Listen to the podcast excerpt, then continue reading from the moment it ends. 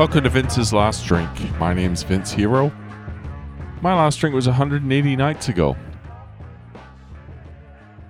Today, I was thinking about this, and I don't know if the female listeners can relate, but tell me, male listeners, can you, you relate to this?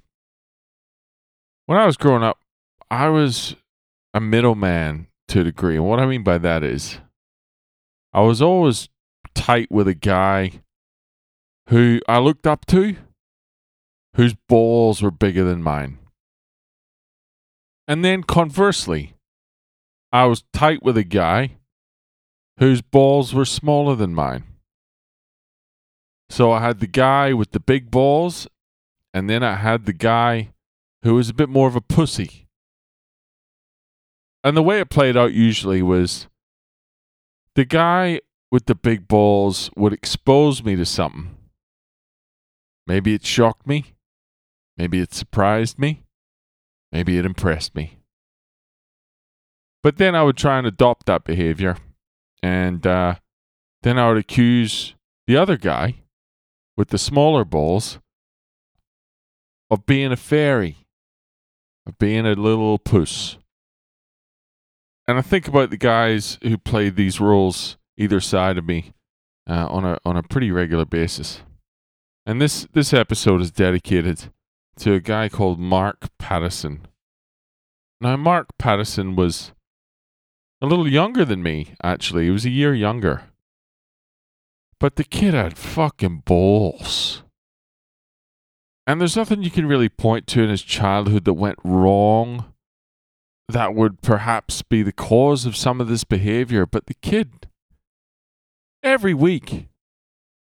Every week he would steal from his mother and he would get money to go and buy video games. Every week we played a new video game. Thanks to this big bald motherfucker and Heather, his mother, whom he stole from. That's how I first got to play on a Super Nintendo. That's how I first got to play, you know, Street Fighter 2 or Mortal Kombat on a Mega Drive that he funded through money he'd stolen from his mother. He was a thief. A real a real low life thief.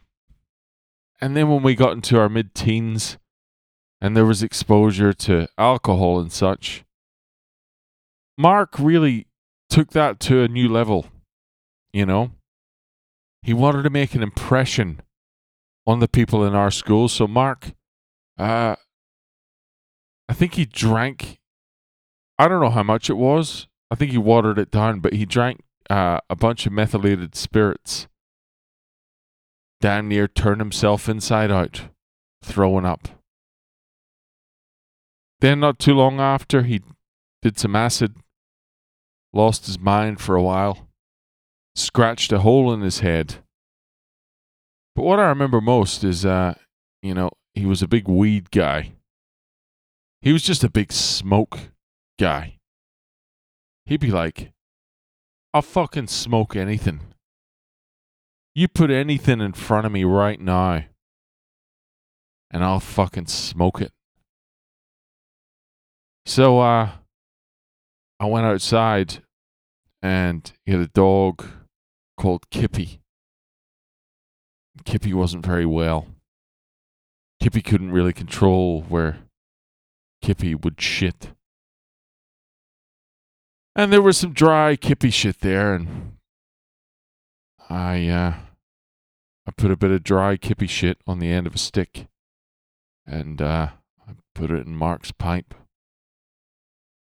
And I said, Here, smoke this.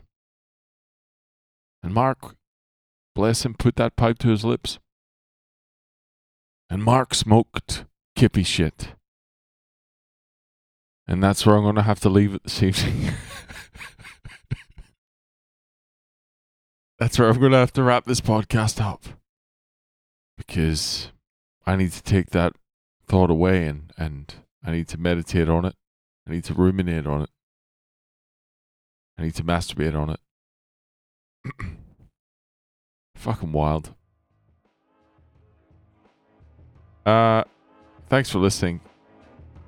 If you enjoy the podcast, you want to share it with a friend, thanks. If you want to send me an email, it's Vince's Last Drink at gmail.com.